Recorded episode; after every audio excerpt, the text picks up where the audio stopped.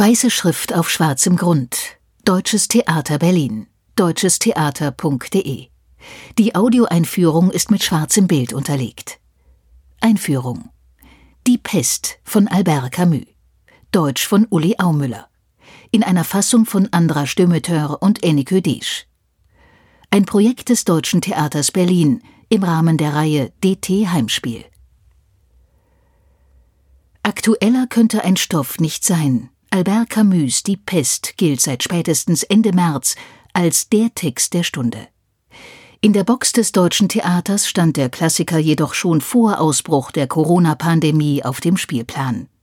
Inszeniert von Regisseur Andra Stömeteur feierte das Ein-Personenstück im November 2019 Premiere. Aus der Inszenierung, die ohnehin als Soloabend konzipiert wurde, schuf der Schauspieler Bojida Kuczewski eine Quarantäne-Adaption. Kameramann Lorenz Hamann zeichnete sie auf. Für den Schnitt ist Kutzewski verantwortlich. Aus dem Programmheft. In der algerischen Küstenstadt Oran bricht eine seltsame Seuche aus. Dr. Bernard Rieu ahnt, was alle anderen für unmöglich halten. Es ist die Pest. Der Ausnahmezustand wird ausgerufen, die Stadt hermetisch abgeriegelt, alle Verbindungen zur Außenwelt gekappt. Bald fordert die Krankheit mehr und mehr Opfer. Gigantische Krankenstationen entstehen, später Massengräber. Der Arzt weiß, dass sein Kampf gegen die Seuche aussichtslos ist. Der Bacillus bleibt unbesiegbar, auch wenn die Pest Oran nach neun Monaten so unvermittelt wieder verlässt, wie sie gekommen ist. Albert Camus' weltberühmter Roman fragt nach der Möglichkeit menschlichen Handelns im Angesicht der Katastrophe während des Zweiten Weltkriegs geschrieben, gilt er als Bild für den Kampf der Resistance gegen die Besetzung Frankreichs, ebenso wie als zeitlose Auseinandersetzung mit dem metaphysischen Problem des Bösen. Kutzewskis einstündige Quarantäneadaption des Stücks ist ein Streifzug durch die leeren Säle und Gänge des deutschen Theaters. Den Blick fast immer in die Kamera gerichtet, rezitiert er dabei Romanpassagen aus Camus' Die Pest. Begleitet wird er von Kameramann Lorenz Hamann. In langen Takes mit wenigen Schnitten filmt Hamann den Schauspieler mal frontal, mal von hinten. Oft ist dessen Gesicht in Nahaufnahme zu sehen. Kutzewski bewegt sich gemächlich in dem verzweigten Gebäude, durchwandert schmale Flure, geht Treppen auf und ab, lässt den Blick durch die menschenleeren Säle schweifen. Hin und wieder hält er inne oder setzt sich. Sein Weg ist von langen Monologpassagen durchzogen. Im Folgenden möchten wir Ihnen daher eine grobe Orientierung der wichtigsten Stationen im Stück geben. Zu Beginn schreitet Kutzewski eine breite, sonnenbeschienene Straße entlang. Sie ist fast leer, nur wenige Autos parken in Buchten. Selten kommt ihm ein Fahrzeug entgegen. Kutzewski biegt nach links auf einen weitläufigen gepflasterten Vorplatz ab. Dieser führt zu einem zweistöckigen Gebäude mit zwei Haupteingängen. An der mintgrünen Fassade links in goldenen Lettern Kammerspiele des Deutschen Theaters. Über der rechten cremefarbenen Fassade Deutsches Theater. Auf dem Vorplatz stehen links und rechts je zwei etwa zwei Meter hohe Bronzebüsten auf Sockeln. Kutzewski betrachtet links eine mit grünlicher Patina von Otto Brahm 1856 bis 1912. Die Figur ist glatzköpfig und hat große Ohren.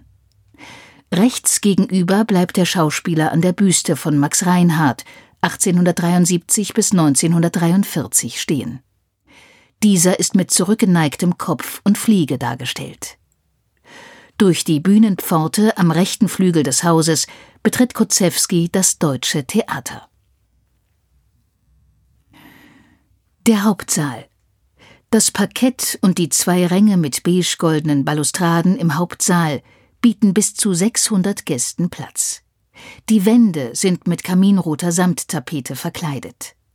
An der Decke prunkt ein großer Kristallkronleuchter, eingerahmt von den Köpfen Goethes, Shakespeares und Schillers als Scherenschnitte. Auch das Bühnenportal ist cremefarben und goldverziert. In dieser Fassung von Die Pest sind Vorder- und Hinterbühne durch den heruntergelassenen eisernen Vorhang voneinander getrennt. Der Saal. Im ersten Stock neben dem Hauptsaal mit der großen Bühne ist ein kleinerer hoher Saal.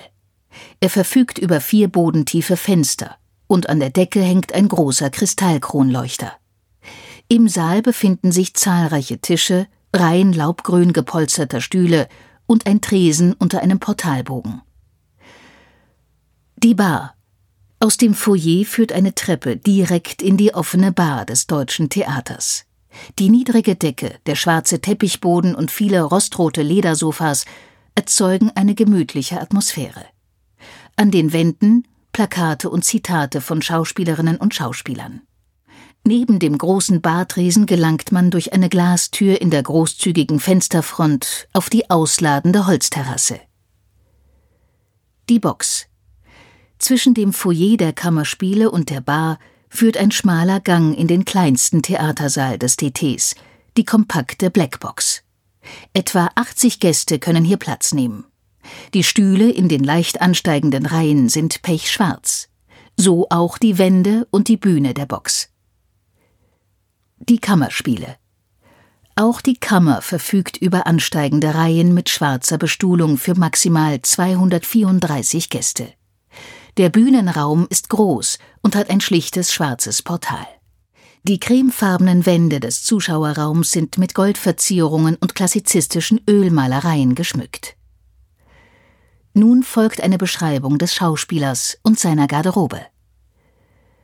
Božidar Kutzewski ist ein großer, kräftiger Mann mit rundlichem Gesicht, dunklen, kräftigen Augenbrauen und großen braunen Augen. Markante Geheimratsecken betonen seine hohe Stirn. Das dunkle, glatte Haar hat er nach hinten gekämmt, er trägt einen Vollbart. Eine schwarze Jeansjacke mit umgeschlagenem Kragen aus schwarzem Teddyfell sitzt passgenau über einem blauen Jeanshemd. Zu seinen hellgrauen Sportschuhen trägt er eine anthrazitfarbene Stoffhose. Beim Betreten und Verlassen des Theaters setzt er eine schwarze Stoffmaske mit aufgedrucktem weißem Gebiss auf Nase und Mund. Bojida Kutzewskis ausdrucksvolles Gesicht und seine ruhige, gefestigte Ausstrahlung unterstreichen sein lebhaftes Minenspiel, mit dem er das Publikum durch das Stück führt. Durch nur kleine Veränderungen des Augenausdrucks, des Mundes, der Augenbrauen und der Stimme schafft er immer neue Charaktere. Der Erzähler stellt dar Dr. Rieu, Rieus Frau und Mutter, den Concierge Herrn Michel, den Journalisten Raymond Robert, den Besucher der Stadt Jean Tarou, Rieus Kollegen Professor Castel und Dr. Richard, den Beamten Joseph Grand, den Amtsleiter der Präfektur, den Untersuchungsrichter Monsieur Autant, dessen Sohn und Pater Panelou. Im Stück betritt der Schauspieler Kutzewski das Theater durch die Bühnenpforte. Der Pförtner, ein dunkelblonder Mann Mitte 40 in einem hellgrauen Kapuzenpulli, sitzt hinter einer Glasscheibe und lässt den Schauspieler ein. Am Ende des Stücks verlässt dieser wieder das Haus. An gleicher Stelle sitzt nun ein anderer Pförtner. Der ist um die 50, hat eine Glatze und trägt ein kariertes Hemd. Die Hörtheaterfassung entstand in Kooperation mit Förderband e.V. im Rahmen des Projekts Berliner Spielplan Audiodeskription. Text Charlotte Migel, Jutta Politsch und Roswitha Röding. Sprecherin Nadja Schulz-Berlinghoff. Tonaufnahme und Mischung Tonus Arcus Dietrich Petzold. Wir wünschen Ihnen viel Vergnügen mit dieser besonderen Fassung von Die Pest des Deutschen Theaters Berlin.